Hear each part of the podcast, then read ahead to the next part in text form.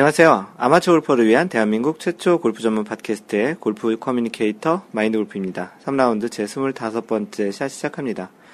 마인드 골프 애청자 여러분, 지난 한 주도 즐거운 골프 life 보내셨는지요? 어, 대한민국을 포함한 전 세계 그 마인드 골프를 듣고 계신 뭐 해외 동포 여러분까지 포함해서 모두 즐거운 골프 life를 보내셨으면 좋겠습니다. 마인드 골프가 이제 한국으로 귀국할 날이 이제 딱 일주일 남았습니다. 현재 예정인 날이 3월 7일 토요일인데요. 한국에는 3월 8일 일요일 도착 예정입니다. 어, 뭐 약간 감회도 좀 새롭기도 하고, 뭐 진짜 오랜만에 한국에 이제 들어가서 장기간 있게 되는 건데요.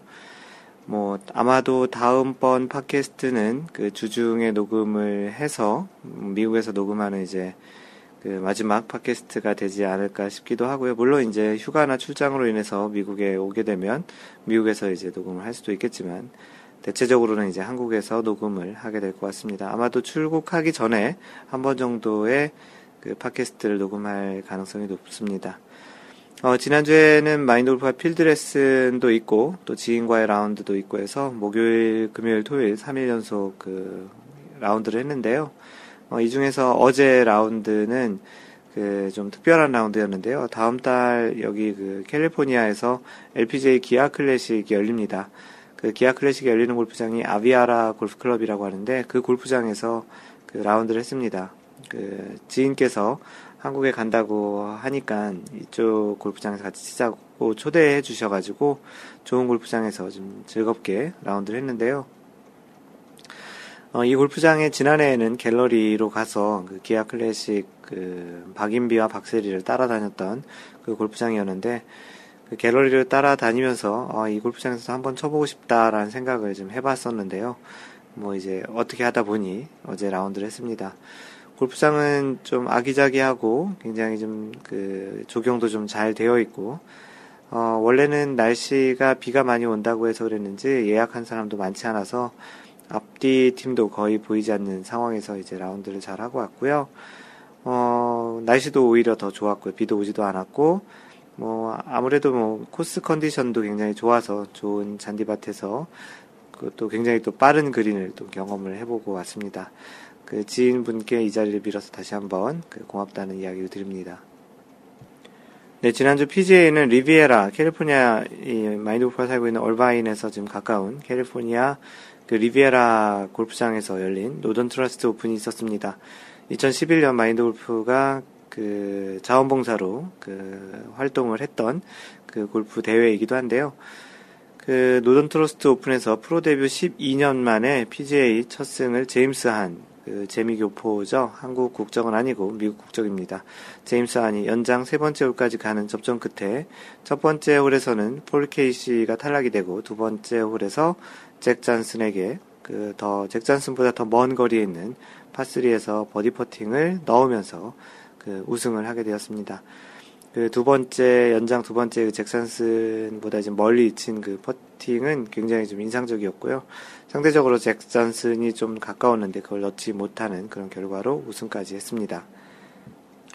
그 상당히 힘든 그 과정이 있었고요. 그 프로 데뷔하고 나서도 그 생계를 위해서 많은 일들을 했었다라는 그런 기사가 있기도 했던 그 선수인데요. 또 그 그러다 보니까 또 인터뷰에서도 자기 그 자녀의 그 기저귀 값을 이제 벌을 수 있게 돼서 좋다라는 그런 이야기도 했었습니다. 매우 인상적인 그런 그 대회였었고요. 마인드오프가 직접 했는데 굉장히 좀, 좀 짜릿하더라고요. 아무래도 한국 국적은 아니지만 뭐 그런 한국 그 겉모습으로는 한국 사람이잖아요. 그래서 이제 그런 측면에서 또 굉장히 그 응원도 했던 선수였습니다. 이번 대회 우승으로 그 제임스 한이 무려 221계단, 꽤 이제 하위권에 있었죠. 221계단 상승해서 드디어 top 100인 86위까지 올랐습니다. 저 하위권에 있는 선수는 한 번 우승으로 이렇게 세계 랭킹이 많이 올라오는데요. 그리고 선두와 두 타차 공동 8위에 오른 그 배상문도 4계단 상승해서 75위를 기록하고 있습니다. 배상문도 마지막 몇 번, 몇 개의 홀을 좀 잘했으면 연장이나 또는 우승까지도 생각을 해볼 수 있었던 그런 기록이었는데요. 그래도 대회 그, 그 공동 8위를 했으니 좀 잘한 실력이죠. 그리고 대회 공동 14위를 한 버바 왓슨도 한 계단 상승해서 드디어 이제 헨릭 스탠슨이 한동안 2위를 유지했던 그 세계 랭킹을 자리바꾸면서 세계 랭킹 2위에 올랐습니다. 여전히 1위는 29주 연속 로리 맥길로이가 11.43포인트로 이어가고 있고요. 2위는 방금 전에 얘기 드린 버바 왓슨인데 그 1위와 그 포인트 차이는 4.11점의 포인트 차이가 있습니다. 한국 선수의 순위는 배상문이 75위, 노승열 99위, 최경주 132위, 박성준이 175위에 있습니다. 이번 주는 지금 혼다 클래식이 진행되고 있는데요. 원래 일요일은 4라운드가 진행을 해야 되는데 3라운드 때 이제 굉장히 많은 비와 강풍 그리고 번개로 인해서 진행이 되지 않았습니다. 그래서 현재 일요일 3라운드를 진행하고 있고요. 네, 경기 결과는 오늘 오후 늦게 나오겠네요. 아무래도 뭐 오늘 두 경, 두 라운드를 다 진행을 해야 되기 때문에 굉장히 좀 선수들에게도 좀 힘든 라운드가 되지 않을까 싶습니다. 그 LPGA는 태국에서 열려서 어, 미국 시간으로 여긴 일요일이지만 한국 시간으로 어제 그 경기가 끝났습니다. 태국에서 열린 혼다 LPGA 타일랜드에서 그 양희영이 지난주에 준우승을 했었잖아요. 리디아고가 우승을 하고 양희영이 그 지난주에 준우승을 했던 ISPS 한다 호주 오픈이 있었는데요. 그 준우승에 이어서 그 LPGA 타일랜드 혼다 혼다 LPGA 타일랜드 대회에서 양희영이 스테이시 루이스 청야니 이미림을 두 타 차로 이기면서 역전 우승을 했습니다. 어, 지난주 준우승에 이어서 드디어 이제 우승을 했는데요. 막판까지 그 스테이시 루이스와 엎치락 뒤치락 하는 접전 끝에 그 이제 우승을 했습니다. 그 LPGA 통산 2승이고요. 2013년 10월 인천에서 열린 하나뱅, 하나뱅크, KB 하나뱅크 그 챔피언십 이후 17개월 만에 시즌 아, 통산 LPGA 2승을 했고요. 그 지난주 2위를 했고 또 이번 주에 우승을 했는데 그 리디아고가 LPGA 대회를 참가하지 않고 LET 그 Ladies European Tour 그 유럽 투어에 참여를 하면서 현재 2015년 상금 랭킹 1위에 올랐습니다. 어, 양희영 선수 잠시 후에 그 선수 인물 탐구에서 좀 더 자세하게 그 소개를 할 예정이고요. 그 방금 전에 리디아고 얘기 드린 대로 그 자신의 국가인 뉴질랜드에서 열린 그 LET 투어 어, European 여자 European 투어에서 우승을 했습니다. 2주 연속 우승을 했고요. 어, 세계 랭킹 아직 업데이트가 되지는 않아서 정확히 얘기 드릴 수는 없지만 현재 아마도 그 리디아고가 또 우승을 했기 때문에 계속 1위를 유지하고 있을 것입니다. 지난주에 세계 랭킹을 참고로 얘기 드리면 지난주에는 리디아고가 이제 4주 연속 이어가고 있었고요. 어, 2위 박인비와는 1.33포인트, 그 더 지난주에 0.55포인트에서 점점 이제 그 격차가 벌어지고 있습니다. LPGA 대회에서 박인비가 이번 주에도 7위 정도에 머물렀기 때문에 그 LET 투어에서 우승한 리디아고가 계속 1위를 유지했을 가능성이 높습니다. 뭐 양희영도 지난 주에 5계단 상승해서 16위에 올랐는데 이번 주 우승으로 꽤 많은 또 상승을 했을 거고 아마도 top 10 또는 top 10 근처에 오지 않았을까 싶기도 합니다. 아직 업데이트 되지 않은 그 세계 랭킹으로는 박인비가 2위, 유소연 7위, 그리고 김효주가 8위입니다. 어, 다음 주 그 팟캐스트 녹음에서는 이 그 혼다 LPGA 타일랜드에서 우승한 양희영의 그 포인트가 반영된 소식을 전해드리도록 하겠습니다. 한 주간에 있었던 골프계의 그 뉴스 또는 기사, 소식 등을 전해드리는 시간인데요. 어, 최근에 리디아고가 세계 랭킹 1위, 최연소 세계 랭킹 1위를 오르고 또 이제 굉장히 지금 2주 연속 우승까지 하는 굉장히 상승세에 있는데 그 골프 황제인 그 타이거 우즈 요즘은 그 칭호가 그 좀 약간 어울리지 않는 그런 상황이긴 하지만 또 이제 골프 황제 캐디를 또 했던 또 황제 캐디로 일명 이름이 붙는 그 윌리엄스, 스티브 윌리엄스가 최근에 리디아고를 좀 비난하는 그런 발언을 했다라는 기사가 있길래 어떤 내용인지 한번 소개를 해 보려고 합니다. 네, 기사를 그 선정을 하고 지금 읽어 드리려고 하다 보니까 그 기사가 2013년 기사였네요. 어, 이 기사가 왜 지난주에 기사 목록에 올라왔는지 모르겠는데, 어, 이 기사는 2013년 12월 24일 날 쓴 기사였습니다. 소개를 했으면 좀 한참 지난 이야기를 소개했을 것 같은데요. 뭐, 잠깐 이 이야기를 드리면, 그 스티브 윌리엄스가 얘기했던 것은, 그, 그 리디아 고의 오래된 스승이었던 사람이 윌슨이라는 사람인데 그 뉴질랜드 출신의 사람을 이제 코치를 이제 바꾸려고 한다라는 그런 이야기를 하면서 그 윌리엄스가 좀, 좀 인간적으로 좀 충격적이고 부도덕한 결정이라고 쓴소리를 했다라는 내용입니다. 과거 기사이기 때문에 이 정도로 마무리하고요. 다시 다른 기사를 하나 선정해서 드리면 그 2015년 프레젠트컵 대회가 한국에서 올해 열립니다. 2000 올해 10월에 열리는데요. 그 티켓을 2일부터 판매한다고 합니다. 3월 2일 한국 시간으로 3월 2일 그 여기 시간으로 지금 생각하면 내일부터 이제 판매를 하게 되는데요. 그 기사를 간단히 소개하겠습니다. 이 프레젠트컵은 마인드골프도 한국 가면 가볼 계획인데요. 지금 티켓을 어떤 형태로 좀 구매를 하기 미리 해놓긴 해야 되겠습니다. 아, 오는 10월 어, 기사는 그 뉴시스라는 그 기사에 올라온 거고요. 문성대 기자가 썼습니다. 오는 10월 6일부터 11일까지 인천 송도 잭 니클라우스 골프클럽에서 열리는 개최되는 어, 미국 팀과 인터내셔널 팀의 대항전인 2015년 프레지던츠 컵의 티켓 판매가 2일 시작된다. 이번에 판매되는 입장권은 대회 기간 전일 사용 가능한 weekly 그라운드 티켓과 Captain's Club 이용이 포함한 weekly Captain's Club 티켓, 대회 기간 중 원하는 요일을 선택해 구매할 수 있는 daily 티켓 등 세 종류이다. 보통 weekly 그라운드 티켓이라는 게 daily 티켓을 일주일치 모아놓은 것이 그라운드 티켓이고요. 어, weekly Captain's Club 티켓은 아마도 클럽하우스나 좀 더 제한된 구역을 돌아다닐 수 있는 그런 티켓으로 보통 그 판매를 미국에서도 합니다. 아, 여기 써 있네요. 어, Captain's Club은 대회장인 잭 니클라우스 골프 클럽의 클럽하우스 인근 18홀 그린에 설치된 프리미엄 편의시설로 대형 어, 스크린 TV, 개별 화장실, 스코어 보드, leaderboard죠 등이 갖춰진다. 아, 그런 갖춰진 시설이 있는데 그런 것을 이용한다라는 이야기입니다.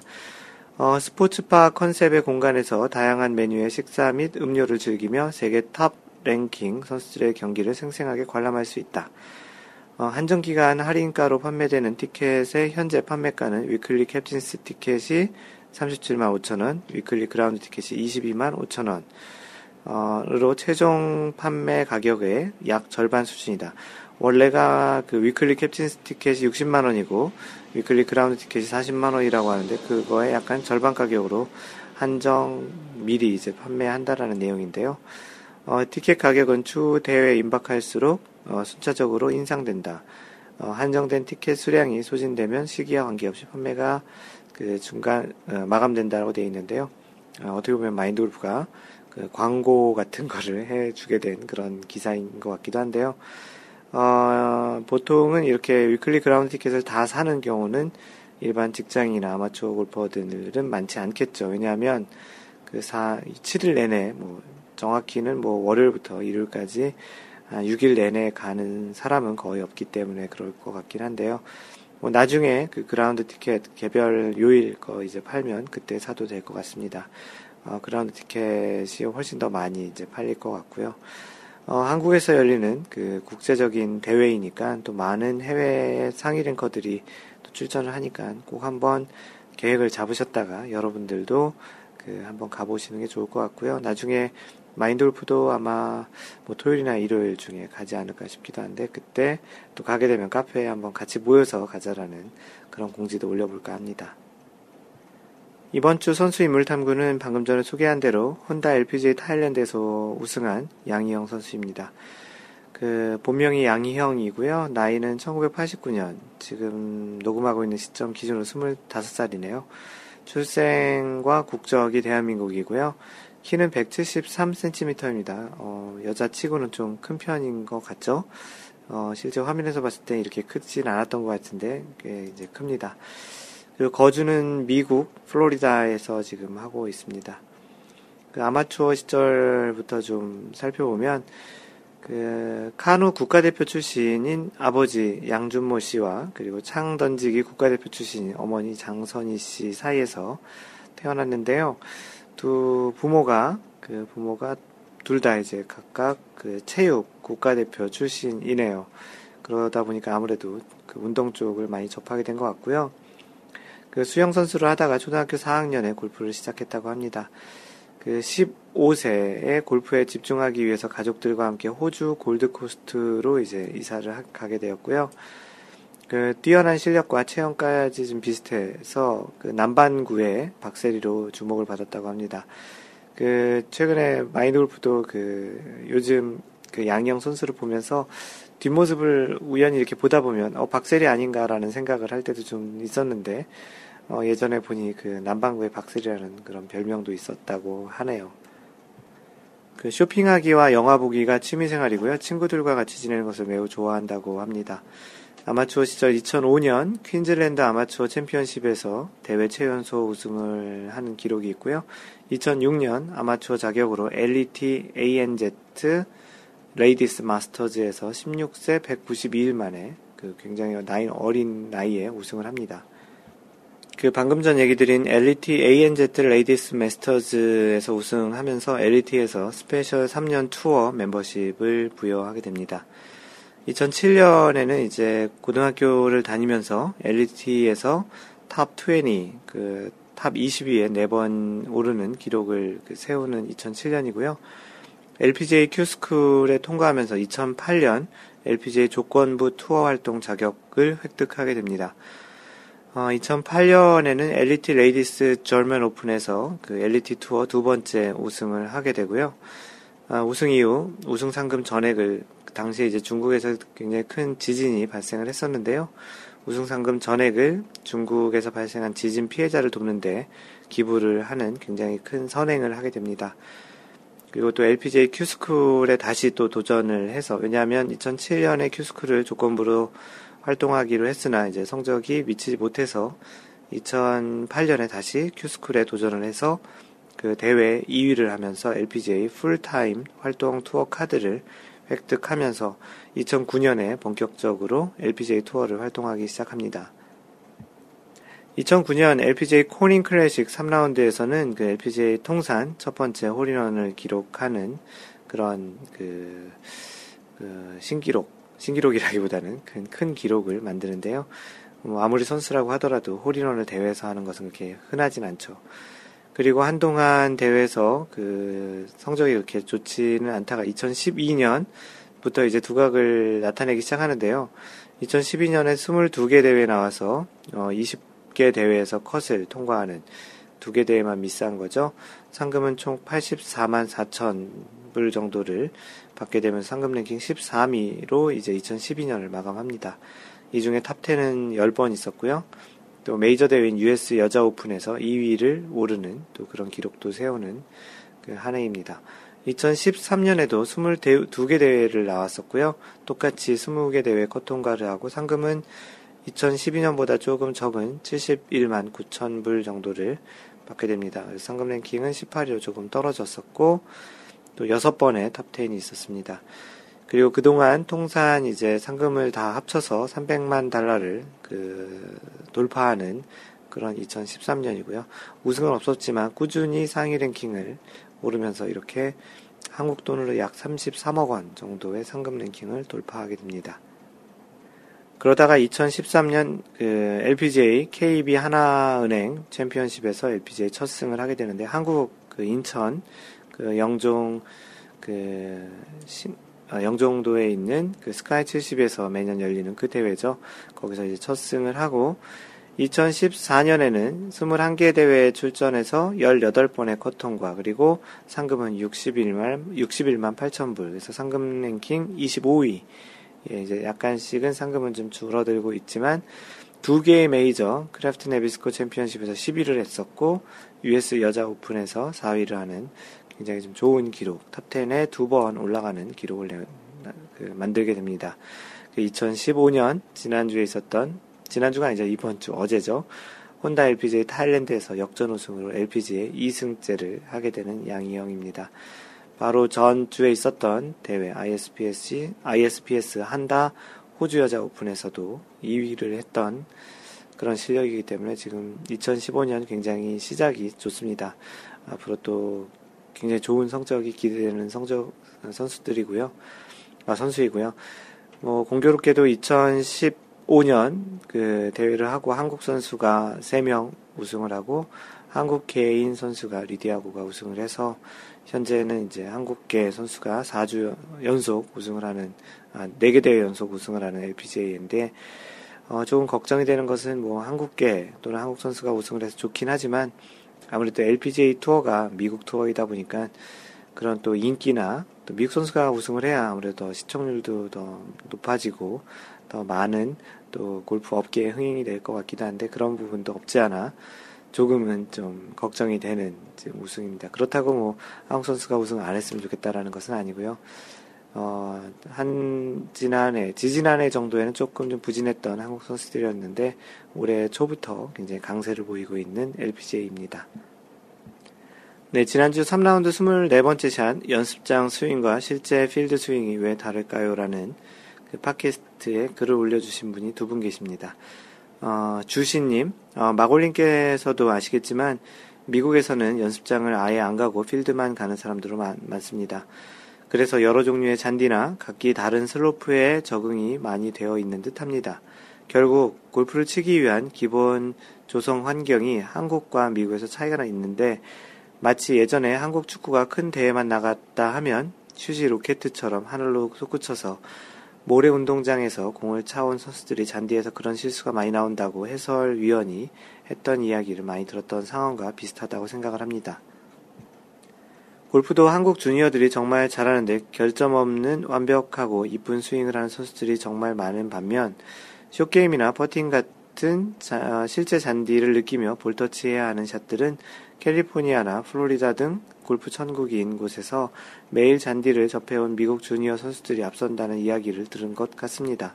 하도 주변에 골프 정보가 많다 보니 언젠가는 어, 마골 카페에서 주워들은 이야기를 또다시 이곳에다 제가 쓰는 일이 있을지도 모르겠습니다. 라고 또 첨언을 해주셨는데요. 아무튼 정말 연습 자체를 유사한 실전 환경에서 할 수 있다는 건 큰 이득인 것 같습니다. 특히 필이 그 느낌이 중요한 쇼게임이잖아요. 라고 그 주신님이 올려주셨습니다.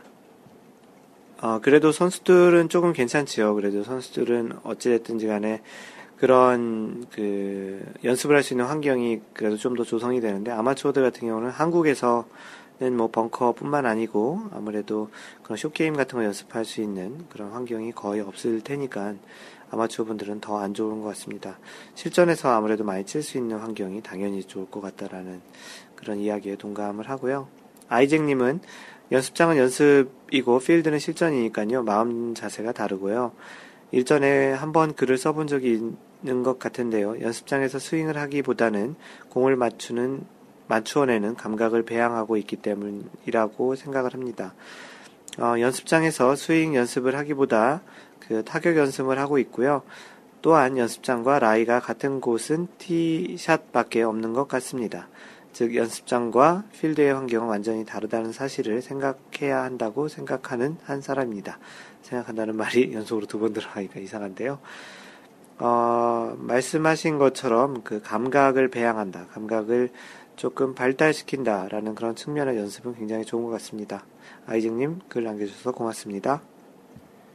네, 다음은 카페에 인사글 올려주신 분들 소개하겠습니다. 그, 아이디 DJKMD님, 안녕하세요. 가입 인사드립니다. 라고 해주셨고요. 안녕하세요. 우연히 검색을 하다가 마인드 골프에 대해서 알게 되었습니다. 팟빵을 통해서 몇 개의 방송을 듣기도 했습니다. 목소리가 부드러우시고 초보자를 위한 설명이 좋으시더군요. 좋은 인연이 되었으면 좋겠습니다. 네, 인사글 남겨주셔서 고맙고요. 마인드 골프가 오늘은 약간은 좀 콧물 감기가 있어서 목소리가 오늘은 그닥 좋지는 않을 것 같은데요. 네, 글 남겨주셔서 고맙습니다. DJKMD님. 네, 다음은 낙화유수Q님. 어, 유튜브에서 영상만 보다 이제 카페에 가입했습니다. 항상 좋은 영상 많이 만들어 주셔서 도움 많이 받고 있습니다. 좋은 사람들과 좋은 인연 만들어 갔으면 좋겠습니다. 감사합니다. 라고 해주셨고요. 요즘은 팟캐스트도 그렇지만 유튜브의 Y 골프와 에티켓 골프 강좌를 보시고 굉장히 좋은 피드백을 주시는 분들이 많습니다. 이렇게 카페 오신 분들 중에도 유튜브 통해서 오시는 분들이 많은 것 같고요. 어, 카페에 자주 오셔서 그, 또 골프 이야기 나눴으면 좋겠고요. 유튜브도 계속 그 구독 신청해서 들어주시면 좋겠습니다. 유튜브는 또 그런 subscribe, 구독이라는 제도가 있으니까 유튜브 하나만 보시지 마시고 구독해서 마인드 골프가 올라가는 그런 올리는 그 강좌가 있으면 그때그때 어, 구독을 하게 되면 feed를 받아보실 수 있거든요. 그렇게 구독해서 보시는 것도 좋습니다. 그 아이잭님이 그런데 아이디 뒤에 Q가 무슨 의미인지라고 낙화유수 Q라고 써 있거든요. 그 Q가 무슨 의미인지라고 이렇게 물어봤더니 낙화유수 Q님께서는 어, 큐스쿨 도전 한번 해볼까 하고 옛날부터 붙여오던 건데 이제는 의미가 없겠다고 해주셨습니다. 다음은 고양이 우주님의 글인데요. 안녕하세요. 고양이 우주입니다. 고양이 우주입니다. 어, 안녕하세요. 지난주에 가입 인사드린 고양이 우주입니다. 어, 이번 주 방송을 들으며 저의 글이 나오니까 이상하고 떨리며 긴장이 되더군요. 라디오에 글 쓰는 이유를 알겠더라고요. 앞으로도 글 자주 써야겠습니다. 마골님이 방송에서 말씀하신 것처럼 동부지방에도 지역 모임이 생기면 좋겠습니다. 참고로 전 메릴랜드에 살고 있습니다. 이곳은 요즘 기록적인 추위와 폭설로 3주째 연습장도 못 가고 있습니다. 빨리 봄이 와서 필드에 나가고 싶네요. 아직은 초보라 100개 깨기가 도전, 어, 100개 깨기에 도전하고 있지만 마음만 앞서서 자꾸 욕심을 부려 스윙을 망가뜨리고 있네요. 괜히 장비 타령만 하게 되기도 하고요. 열심히 연습해서 동부지방에 지역 모임이 생겨도 누가 되지 않을 실력을 빨리 만들도록 노력하겠습니다. 참고로 미국에 아, 미국에서 네이버 로그인을 하려니 매번 이름과 생년월일을 입력하라고 하네요. 잠깐이지만 자동 로그인이 안 돼서 불편하긴 하네요. 라고 글을 남겨주셨습니다. 그, 고양유주님의 요청으로 마인드골프가 그 지역에 어떤 분들이 그 살고 계시는지에 대한 그 조사를 하고 있고요. 잠시 후 그 내용은 소개하도록 하겠습니다. 네, 그리고 마인드 골프가 그 사촌 형님께서 메릴랜드에 살고 계셔서 그쪽에는 좀 몇 번 갔었는데요. 다음에 혹시 메릴랜드에 가게 되면 고양이 우주님에게 연락을 하도록 하겠습니다. 그 방금 전에 고양이 우주님께서 얘기한 대로 그리고 마인드 골프가 또 그런 모임 활동을 위해서 그 어느 지역들에 살고 계신지를 지금 그 조사를 하고 있습니다. 어, 그래서 어느 정도 이제 사람들이 되면 각 지역 방들을 어떤 정도로 이제 만들려고 하고요. 지금 현재 뭐 많은 분들이 좀 이제 답글을 다루셨고요. 한국에 계신 분들, 그리고 또 미국에 계신 분들, 한국과 미국에 현재 답글을 달아주신 분들이 좀 비슷한 정도이고요. 어, 그, 그 기타 해외에서는 영국에 계신 스위스파님이 그, 그 글을 남겨주셨습니다. 그래서 계속 이거는 공지사항처럼 올려놓고 계속 조사를 할 예정이고요. 어느 정도 규모가 되는 그 지역과 이제 아니면 그 현재 있는 지역부터 먼저 활성화를 시켜서 그 또 여러분들 또 그 지역에 계신 분들끼리도 같이 라운드를 할 수 있게끔 그렇게 이제 진행을 해보려고 합니다. 마인드골프 팟캐스트가 해외에서 들으시는 분들이 좀 많으시다라는 그런 이야기를 좀 듣기도 하는데 실제 이 지금 조사를 하면서 미국에서도 그 굉장히 다양한 주에서 그 팟캐스트를 듣고 또 카페 활동을 하고 계시는 것 같습니다. 좀 더 이제 더 많은 사람들이 모이면 나중에 좀 더 자주 모임도 좀 만들어질 수 있을 것 같기도 하고 또 마인드 골프가 또 다양한 뭐 출장이나 여행을 통해서 그 지역에 가면 또 이런 분들을 또 서로 그 마이드골프뿐만 아니고 카페 회원분들도 해당 지역에 가게 되면 이런 분들과 연락을 해서 그 지역의 골프를 또 즐기는 그런 차원에서도 괜찮을 것 같습니다. 네, 다음은 그 라운드 후기, 그 라벨을 올려주신 그 KJ 초이님 사연을 올려, 어, 소개하겠는데요. 그 KJ 초이님께서 현재 그 전에 2분파가 최고 기록이셨는데, 3 언더파를 치셨다고 그 스코어 카드와 같이 올려주셨습니다. 골프장은 라미라다, 그 캘리포니아에 있는 라미라다 골프 클럽이고요. 그 파 70인 곳에서 67타 3언더를 쳤습니다. 이 중에 좀 기록적인 것이 마지막 18번 홀에 샷 이글을 하면서 그, 그 전까지 1언더파였다가 3, 3언더파로 이제 경기를 마감을 했는데요. 그 18번 홀 파4에서 100야드 남기고 48 도 웨지샷으로 샷 이글을 하셨다고 합니다. 정말 기억에 남는 그런 라운드셨을 것 같은데요. 어, 사진도 이제 동반하고 나, 하신, 동반하신 분들과 같이 사진도 찍어주셨는데요. 어, 마인드 골프도 이 골프장 한 두 번 정도 갔던 것 같습니다. 18번 홀이 어떻게 생겼는지도 좀 기억이 나는데, 무엇보다 라베 축하드리고요. KJ 초이님, 어, 마인드 골프가 현재 뭐, 그 라베 leaderboard에 가장 높은 위치에 있긴 한데요.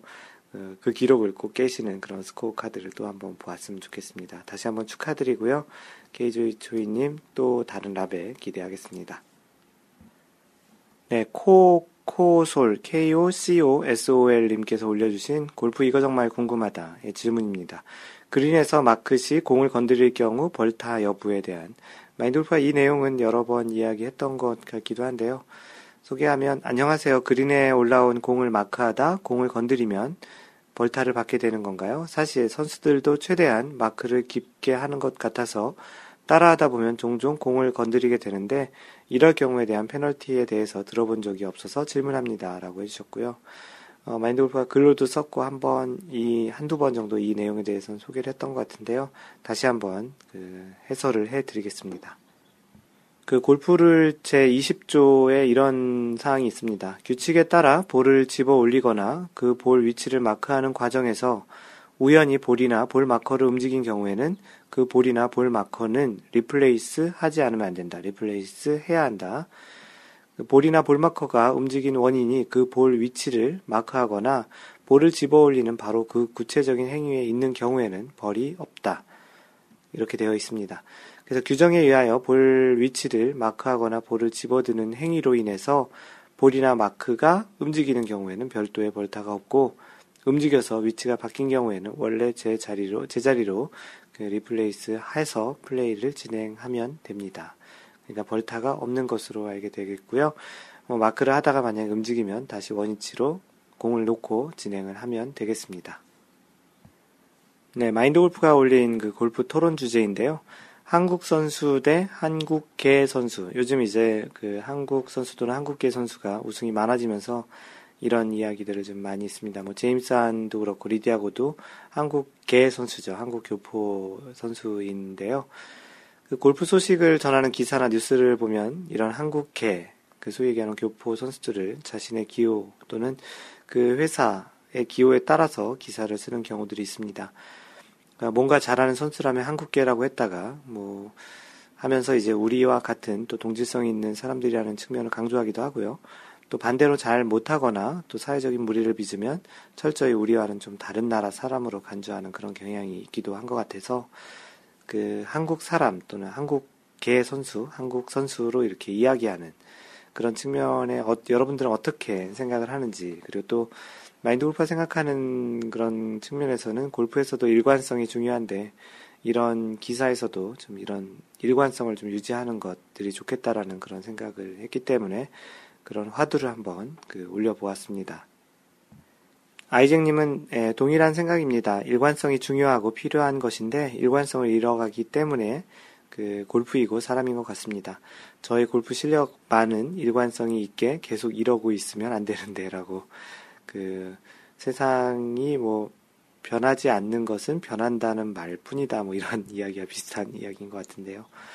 뭐 계속 나아지고 있겠죠. 나이스샷님 어, 그렇지만 선수 개개인에 따라 그것도 좌우되는 듯 합니다. 한국계지만 그 점을 하이라이트 어, 하고 싶어 하지 않는 선수, 또 반대로 한국계인 걸 스스럼 없이 나타내는 선수가 있다고 하는데요. 그렇죠. 사람들마다도 좀 다르고 또 언론마다도 좀 다른 것 같습니다. 뭐 크리스티나 김은 예전에 한국 선수라고 불리는 것 또는 크리스티나 김의 한국 이름인 김초롱이라고 불리는 것을 싫어했다고 했던 기사를 본 것 같기도 합니다. 어, 낭만장이님은 어, 그냥 구분하기 편하게 국적으로 가는 게 맞는 것 같습니다. 배상문도 어쩌면 미국 사람이 될지도 라고 해주셨고요. 그러고 보니 배상문이 지금 어떻게 될지 모르겠는데요. 그 배상문이 현재로는 지금 한국 에는 지금 들어가지 못하는 상황일 겁니다. 왜냐하면 입국하는 즉시 아마도 그 법의 그 위반으로 그 잡혀갈 가능성이 높기 때문일 것 같고요. 어, 배상문도 어떤 결정이 될지도 궁금하기도 합니다. 예, 이달러님께서는 그 저도 국적으로 가는 것이 맞다고 생각합니다. 다만 국적을 자식의 필요에 의해서 민감한 시기에 바꾸는 것은 별로 좋아 보이지 않습니다. 네, 좀 그런 것 같고요. 어, 와이나버디님, 어, 춘절 북경 여행 중이라 LPGA 앱을 통해서 이번 대회 기록을 봤습니다만, 마음속으로는 우승 1위인 한국인, 2위, 2위 순위가 한국을 자랑스러워 하거나 최소한 미워하지 않는 한국계, 그 다음이 본인이 좋아하는 글로벌 선수, 그 다음은 글쎄요. 이게 언제 때 얘기냐면 ISPS 한다, 그 호주 여자 오픈 대회에서 리디아고가 그 1위를 했고 그 양희영이 2위를 했는데 그 대회를 보면서 1위는 양희영이 했으면 좋겠고 2위는 리디아고가 했으면 좋겠다라는 이야기를 이렇게 돌려서 이야기한 것 같습니다. 어, 이번에도 양희영 선수를 응원했고 그 결과가 리디아고라고 해도 기분이 나쁘지는 않네요. 만일 크리스티나 김이 우승했으면 차라리 개인적으로 좋아하는 스테이시 루이스가 더 호감이 간다고 해주셨습니다. 그래서 다행히 이번 바로 어제 양희영 선수가 우승했으니 와인 아버지님이 기분이 좋으셨겠네요. 어, 마인드 골프와도 좀 비슷한 생각으로 응원했던 것 같습니다. 네, 주신님이 그 평소와 같이 좀 긴 그 본인의 의견을 얘기해 주셨는데요. 좀 길지만 어, 이 내용을 다 소개를 해야 주신님의 의견을 공유가 될 것 같아서 소개를 하겠습니다. 어, 미국 국적인 한국계 케빈나 선수도 얼마 전 중, 한국 중매 업체를 통해 만났던 여자친구와 잡음이 생겨 기사화되고 그에게 비호감을 가진 네티즌들로부터 많은 질타를 받은 것으로 기억합니다.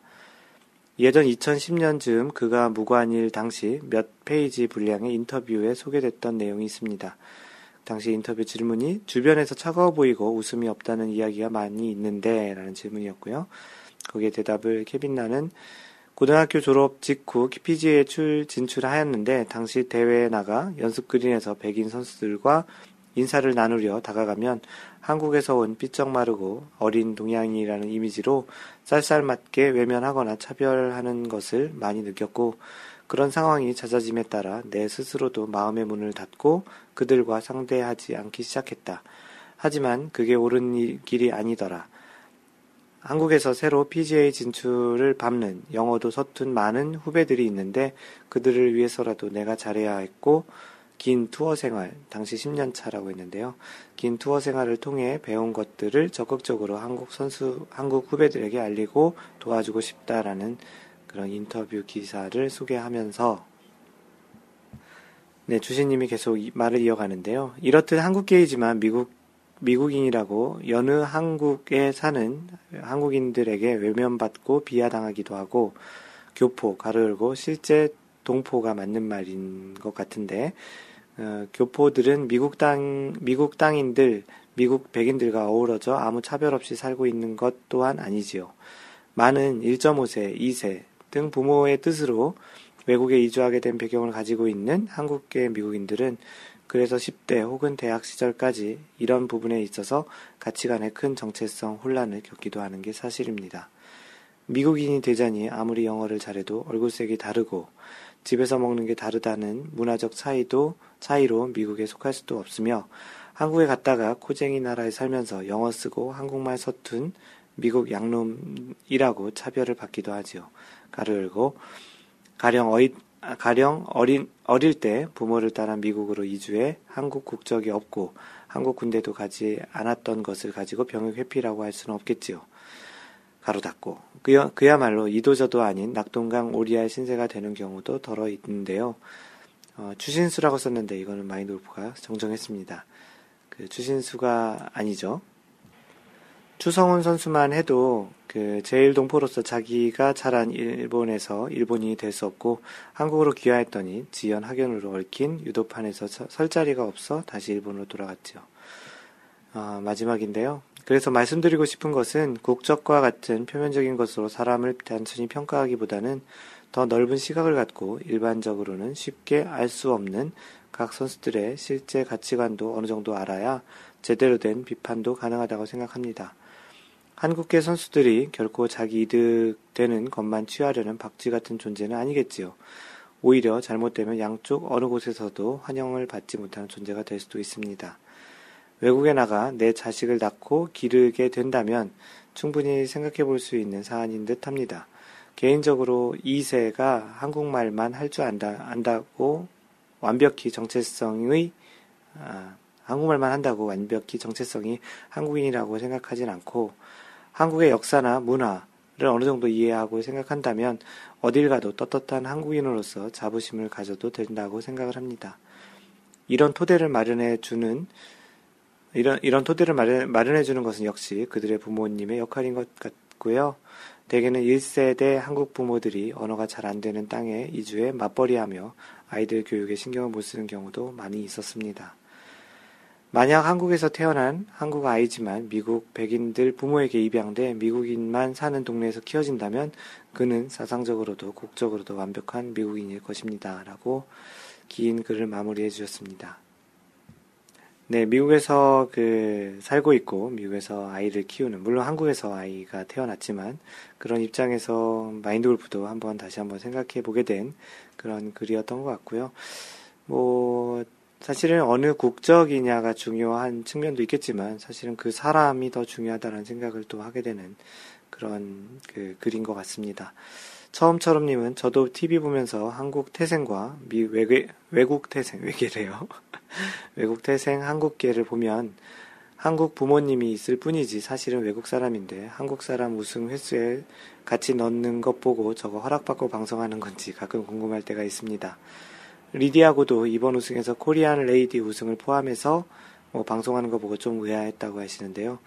어, 마인드 골프가 물어봤는데 제2골프에서 한인낭자 3연승 뭐 이렇게 나왔다고 합니다. 어, 뭐 요번 주까지 포함하면 4연승이라고 이야기를 할 것 같은데요. 좀 방송에서는 정확히 표현하는 게 맞을 것 같습니다. 어, 아이잭님은 오바마 흑인인가, 오바마가 흑인인가요? 백인 엄마의 흑인 아빠, 딱 50대 50인데, 그런데 그를 흑인 대통령이라고 하더군요. 라고. 뭐, 미국에서는 아무래도 흰색 아니면 다 유색인증이라고 이야기, 하는 그런 측면인 것 같기도 합니다. 그래서 이번 주제는 그 국적 또는 또 어느 나라 선수, 어느 나라 출신 뭐 이런 측면에서 이야기들을 많이 하고 있는 요즘 아무래도 그만큼 한국 선수 출신들 또는 한국인이 또 많은 대회에서 좋은 그 성적을 내다 보니까 이런 이슈도 나오는 것 같은데요.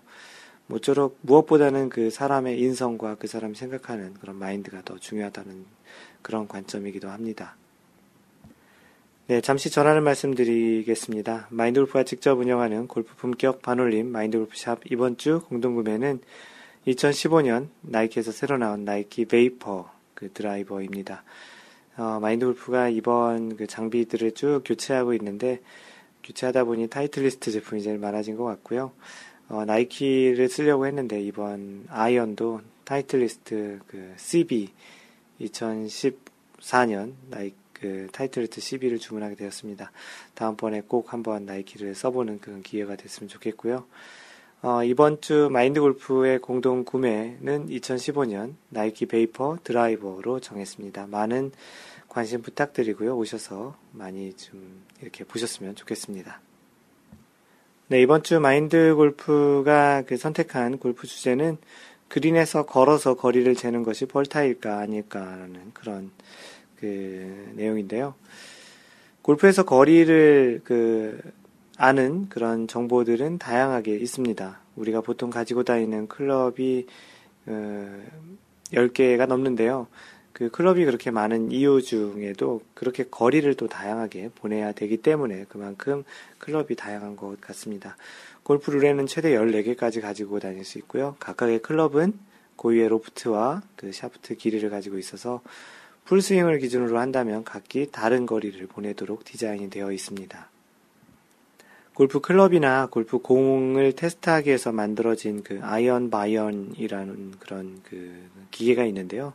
그 swing machine이라고 그렇게 보통 별명이 있기도 한데요.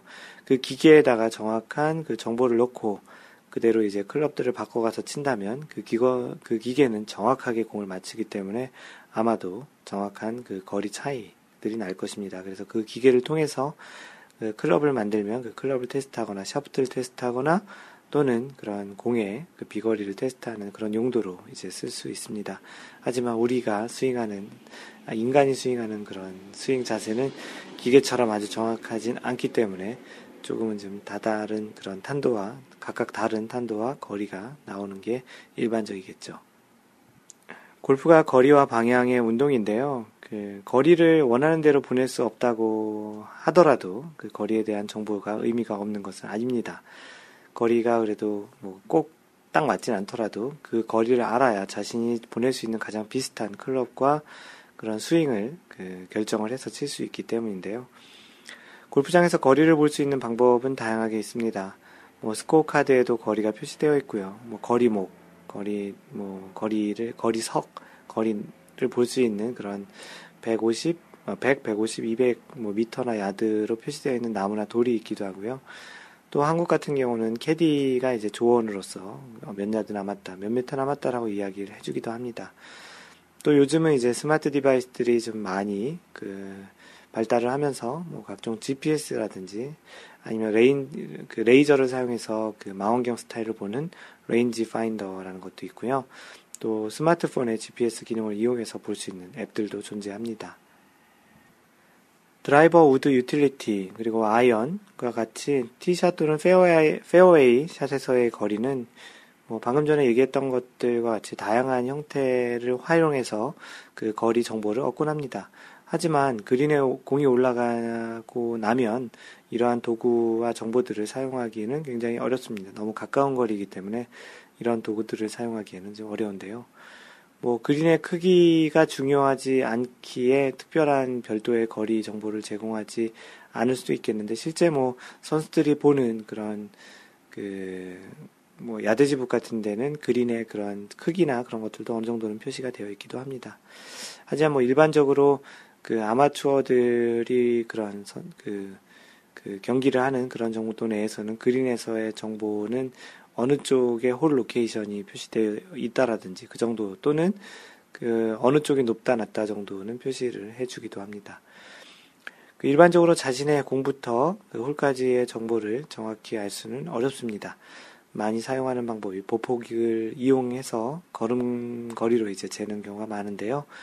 어, 이번 그래서 소개하는 그런 내용은 그런 보폭을 가지고 거리를 재는 그런 것들과 관련한 내용입니다. 사실 이 글을 쓰게 된 배경은 마인드 골프 카페의 골프 Q&A에 글이 올라와서 했던 내용인데요. 그린에 공이 올라가고 나서 공부터 홀까지의 거리를 보폭으로 재기 위해서 퍼팅 라인을 걸어서 다니는 것이 골프룰에 뭔가 어긋나는지 아닌지 또는 벌타가 되는지에 대한 궁금을 궁금한 사항을 카페에 이용하시는 분께서 올려주셨습니다. 네, 질문 내용은 이렇습니다. 다름이 아니라 엊그제 회사 근처 실내 연습장에서 퍼팅 연습을 할 때 대략적인 거리를 재려고 성큼성큼 걸어서 거리를 재는데 프로님이 그린에서 거리를 재면 벌타라는 이야기를 하더군요. 보통 걸음으로 걸어서 해야 한다고 하시면서 어, 전에 프로 경기에서 성큼성큼 걸어서 거리를 재는 모습을 본 적이 있는데 헷갈리네요라고 그때 질문을 올려주셨던 내용입니다. 어, 예전에 마인드 골프도 이와 비슷한 질문을 어디선가 들었던 것 같아서 찾아보려고 했었는데 같은 질문이 카페에 올라와서 어, 이번에 본격적으로 찾아보려고 해서 답을 좀 찾았었고요. 어, 거리를 재는 것이 벌타라는 것이 아니라 그 공과 홀을 연결하는 퍼팅 라인 선상이나 근처로 가게 되면 퍼팅 라인을 개선하는 것으로 판단이 될 수 있기 때문에 그런 그 벌타로 받을 수 있다라는 내용입니다. 그 골프를 13조를 참고하시면 이런 내용들이 있는데요. 원래 공이 있던 상태 그대로 플레이를 해야 한다라는 것을 위반한다는 것입니다. 이러한 것을 피하여 거리를 재고자 한다면 충분히 퍼팅 라인과 그 떨어져서 이렇게 빙 돌아가서 그렇게 재면 그 될 것 같은데요. 그 골프 룰 13-2항의 그 볼의 라이, 의도하는 스탠스, 스윙의 구역 또는 플레이선의 개선이라는 항목이 있는데 규칙에서 정한 경우를 제외하고 경기자는 다음의 것을 개선해서는 안, 개선하거나 개선시켜서는 안 된다라고 되어 있습니다. 그첫 번째가 자기 볼의 위치 또는 라이, 공의 위치나 그런 어떤 라이를 개선하면 안 되고 의도하는 스윙 구역, 뭐 예를 들어서 스윙하는데 뭐 나뭇가지가 걸린다든지 뭐 풀이 많다든지 그런 거를 개선하면 안 된다라는 거죠. 자신의 플레이선 또는 그 홀을 넘은 건너편에 그 선에 연장된 부분. 그래서 그 부분에 이 부분이 그 오늘 이야기하는 그런 그 퍼팅 라인을 따라서 거리를 재는 것이 이제 문제가 된다라는 그런 부분을 부분에 해당이 될 것 같습니다. 네 번째는 자신의 볼을 드롭하거나 플레이하고자 하는 지역을 훼손하거나 개선하면 안 된다라는 이야기입니다. 그래서 이러한 사항에 대한 위반은 스트로크 플레이 같은 경우는 2벌타를 받게 되고요. 매치 플레이는 홀을 패배하게 됩니다. 그 정확한 거리를 알아야 퍼팅 스트로크의 크기를 정해서 스트로크 하시는 분들 같은 경우에는 아주 중요한 정보가 이런 걸음수로 이제 거리를 재는 것입니다. 뭐 마인드 골프 같은 경우는 개인적으로 어, 대략 시각적인 느낌에 의존해서 뭐 이만큼이면 이 정도 치면 되겠군 하고 이제 그렇게 치는 습관이 들어 있기 때문에 그 발걸음으로 거리나 그 크기를 재는 것은 하지 않습니다. 어, 근데 이제 만약 거리를 또 이렇게 재는 습관이 들어 있거나 그런 것이 도움이 된다면 그 자신의 퍼팅 라인 선상에서 충분히 떨어져서 거리를 재는 습관을 들이시는 게 좋을 것 같습니다. 그리고 또 이때 조심해야 될 것 중에 하나가 다른 사람의 퍼팅 라인도 그리고 또 이제 마크의 위치를 잘 참고해서 그 방해되지 않도록 하는 것이 또 다른 또 그런 룰에 또그 저촉되지 않는 경우이기도 하고 또 예절을 측면에서도 굉장히 좋은 습관이라고 생각을 합니다. 네, 그래서 오늘은 그 퍼팅 그린에 공이 올라갔을 때 거리를 재는 어떠한 형태의 목적으로 자신의 그런 발걸음을 이용해서 보폭을 가지고 이제 그 거리를 잴 때 조심해야 될 것은 다른 사람의 퍼팅 선, 그리고 가장 더 중요한 자신의 퍼팅 선 근처에서 하지 않는 것이 좋겠다라는 것이고요. 그것이 이제 퍼팅 라인을 개선한다고 판단이 될 수 있기 때문입니다. 그래서 이제 가급적이면 ball mark와 이제 공과 또 홀이 연결되는 그런 선은 가급적이면 많이 넓게 피해 다니시는 것도 좋겠고 잴 때도 그것을 피하는 게 좋겠다라는 이야기입니다. 네, 다음으로 마인드 골프가 읽어주는 골프 룰북 시간입니다. 오늘은 제 16조 퍼팅 그린에 대한 이야기입니다. 16-1 총칙이 있는데요. 첫 번째 A, 그 퍼팅 선의 접촉, 그 퍼트 선, 방금 전에 얘기했던 대로 그 공과 또는 이제 ball mark와 그 홀이 연결되는 그 퍼트 선을 얘기하는 겁니다. 다음의 경우를 제외하고 퍼트 선에 접촉해서는 안 된다. 첫 번째, 플레이어가 loose, loose impediment를 제거할 때, 그때 플레이어는 아무것도 눌러서는 안 된다. 그 그린에 올라와 있는 그런 그 치울 수 있는 loose impediment를 제거할 때 어느 부분을 눌러서는 안 된다는 겁니다. 두 번째, 플레이어가 어드레스 할 때 볼 앞에 클럽을 놓아, 놓을 경우, 이때 아무것도 눌러서는 안 된다. 어드레스 할 때 볼을 앞에 잠깐 놓더라도 그때 누르면 안 된다라는 거죠. 그리고 거리를 측정할 때 퍼트선에 접촉해서는 안 된다라고 합니다. 그리고 네 번째, 볼을 집어 올리거나 replace를 할 때, 이때도 퍼트 선에 접촉을 하면 안 된다라는 것입니다. ball mark를 누를 때, 이때도 안 된다라는 거고요. 퍼팅 그린 위의 사용했던 홀 자국이나 ball mark를 수리할 때도 퍼트 선을 접촉해서는 안 됩니다. 수리는 할수 있다라는 거고요. 움직일 수 있는 장애물을 제거할 때도 그렇고, 어, 이렇게 해서 이제 한 여섯 가지, 일곱 가지 경우에 그 퍼트 선을 접촉, 아, 아래, 방, 설명을 잘못 드렸네요.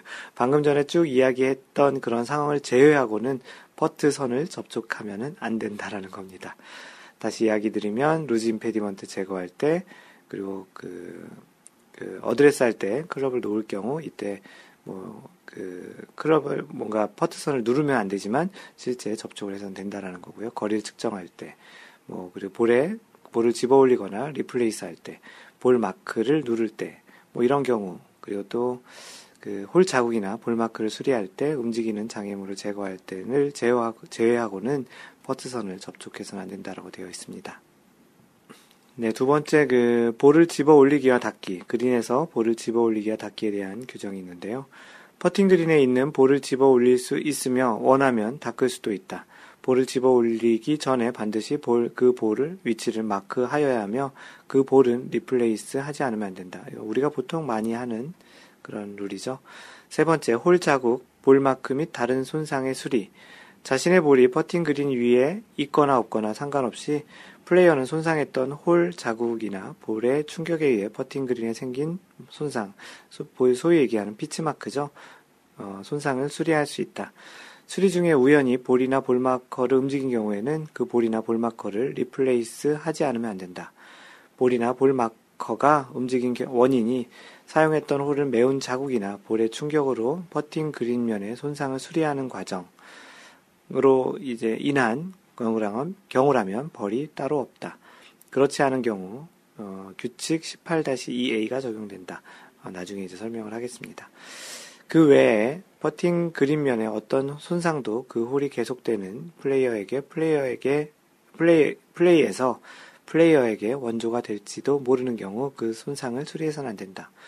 기본적으로 방금 전에 얘기했던 그 pitch mark나 그 볼이 원래 있었, 공이, 홀이 원래 있었던 그런 부분을 다시 메꾸는 과정에 생긴 그런 손상에 대해서는 그 플레이나 플레이를 하고 있는 그린이나 아닌 경우에도 그 수리를 할 수 있지만 나머지 손상에 대해서는 그 플레이에서 플레이어에게 어떠한 원조가 될지도 모르기 때문에 손, 수리를 하면 되지 않는다라는 것입니다. 네, 그리고 네, 네 번째, 퍼팅 그린면의 테스트. 그 퍼팅 그린면을 테스트하는 그런 행위에 대한 내용인데요. 정규 라운드 중 플레이어는 모든 퍼팅 그린면에서 볼을 굴리거나 퍼팅 그린면을 문지르거나 긁어서 그 퍼팅 그린면을 테스트해서는 안 된다라고 되어 있습니다. 간혹 그 그린이 빠른지 어떤지를 확인하기 위해서 볼을 굴려보시는 분도 있긴 한데요. 그러면 안 된다라는 이야기입니다. 그리고 그 다섯 번째 퍼트 선에 걸터 서거나 그 위를 밟고 서는 것. 그 퍼트 선에 걸터 서거나 그 위를 밟고 서는 것에 대한 규정입니다. 플레이어는 퍼팅 그린 위에서 퍼트선 또는 볼 후방 퍼트선의 연장선을 걸터 서거나 한쪽 발이라도 그 선을 밟고 서, 서는 스탠스로 스트로크해서는 안 된다. 그러니까 퍼트 선을 연장된 그 부분에 어떠한 몸의 일부나 어떠한 그 한쪽 발이라도 그 밟고 서거나 이제 그러면 스트로크를 해서는 안 된다는 겁니다. 그러니까 퍼트 선의 몸의 어떠한 부분이 그 지나가도록 그렇게 이제 그 연장선상에 걸터서거나 또는 한쪽 발이라도 그 밟으면 안 된다라는 이야기인데요. 예전에 이와 관련한 또 마인드 골프가 팟캐스트에 소개했던 그 croquet 스타일 퍼트가 이제 안 되는 그런 내용에 대해서도 한번 소개를 했었습니다. 예전에 가랑이 사이에 공을 두고서 이렇게 그 나이 드신 분들이 주로 하는 croquet 스타일로 했던 그런 선수가 있었는데 그 이후에 이러한 규정이 나온 것으로 알고 있습니다. 다음으로 다른 볼이 움직이고 있을 때 스트로크한 경우, 그러니까 다른 공이 최종적으로 정지하지 않았는데 그랬음에도 불구하고 그때 이제 플레이를 진행했을 경우에 대한 규정입니다. 퍼팅 그린에서 다른 플레이어가 스트로크한 볼이 움직이고 있는 동안에 플레이어는 스트로크해서는 안 된다. 그러나 다른 볼이 움직이고 있을 때 스트로크했다 하더라도 그때가 그 플레이어가 플레이할 순서라면 벌은 없다. 어, 그렇기 때문에 특별한 벌이 없네요. 그러니까 자신의 플레이를 해야 할 순서였는데 다른 사람이 공을 먼저 친 게 굴러가고 있었다면 그때는 벌이 별도로 없다라는 이야기입니다. 네, 마지막으로 16-2 홀 위에 걸쳐 있는 볼에 대한 이야기입니다. 볼의 일부가 홀 가장자리에 걸쳐 있는 경우 플레이어에게 부당한 지연 없이 홀까지 가는데 충분한 시간과 그에 추가하여 볼이 정지해 있는가 아닌가를 여부를 확인하기 위한 10초간의 시간이 허용된다. 그때까지도 볼이 홀에 들어가지 않으면 그 볼은 정지된 볼로 간주한다. 그러나 그 뒤에 볼이 홀아웃, 홀에 들어간 경우 플레이어가 한 스트로, 최후의 스트로크로 홀 아웃된 것으로 간주하고 플레이어는 그 홀에서 친 자신의 스코어에 1벌타를 추가하지 않으면 안 된다. 벌타로 카운트 된다라는 거네요. 다시 말해서 무슨 이야기냐면 그 볼이 그 홀에 그 들어가진 않았는데 그 가장자리에 살짝 걸쳐 있는데 보통 그런 경우 는 기다렸다가 들어가는 경우도 있잖아요. 그랬을 경우에는 이제 10초간의 그 시간을 기다릴 수 있는 시간이 허용되는데 만약에 10초 이내에 들어가면 그냥 들어간 것으로 간주하고 10초 이후에 들어가면 그 자신이 쳐서 들어간 건 아니잖아요. 그래서 그때는 한 벌타를 추가해서 다시 말하면 한 스트로크를 추가하는 건데 실제 규정에는 그것 또한 벌타로 간주합니다. 어찌됐든 한 타만 추가하면 된다는 것입니다. 네, 그래서 이번 주 골프 룰북은 제 16조에 있는 그린, 골, 그 퍼팅 그린과 관련한 골프 룰에 대해 소개를 해드렸습니다. 마인드 골프의 그 블로그는 마인드골프.net 블로그에 오셔서 보시면 되고요. 마인드 골프와 그 소셜 네트워크 통해 소통하실 분들은 페이스북은 facebook.com slash mindgolf 또는 페이스북에서 마인드 골프를 검색하시고요. 트위터는 at mindgolfer입니다. 카페는 네이버에서 마인드 골프 카페 또는 cafe.naver.com slash mindgolfer입니다. 이메일은 mentor at mindgolf.net입니다. 마인드골프가 직접 운영하는 골프 품격 반올림 마인드골프샵은 마인드골프샵.com 또는 마골샵.com이고요. 마인드골프의 유튜브 강좌는 마인드골프의 Y골프 그리고 에티켓 골프가 있는데요. youtube.com slash mindgolfer 또는 유튜브에서 마인드 골프를 검색하시면 됩니다. 카톡으로 그 연락 주실 분, 특히 이제 한국 가게 되면 그 카톡으로 연락 주실 분들 좀 있을 것 같은데요. 카톡 아이디는 그대로 계속 쓸 거기 때문에 카톡 아이디는 마인드 골퍼입니다. 예, 오늘 방송이 마인드 골프가 그 약간의 콧물 감기가 있어서 컨디션이 좋지 않아 좀 읽는데도 좀 버벅거렸던 것 같고요. 마인드 골프 개인적으로는 좀 마음에 들지 않는 방송이었던 것 같습니다. 어, 어찌됐든 또 방송은 잘 마무리된 것 같고요. 항상 배려하는 골프 하시고요. 이상 골프 communicator 마인드 골프였습니다. 다음번 3라운드 제 26번째 샷에서 만나요. Don't worry, just play mind golf. Bye!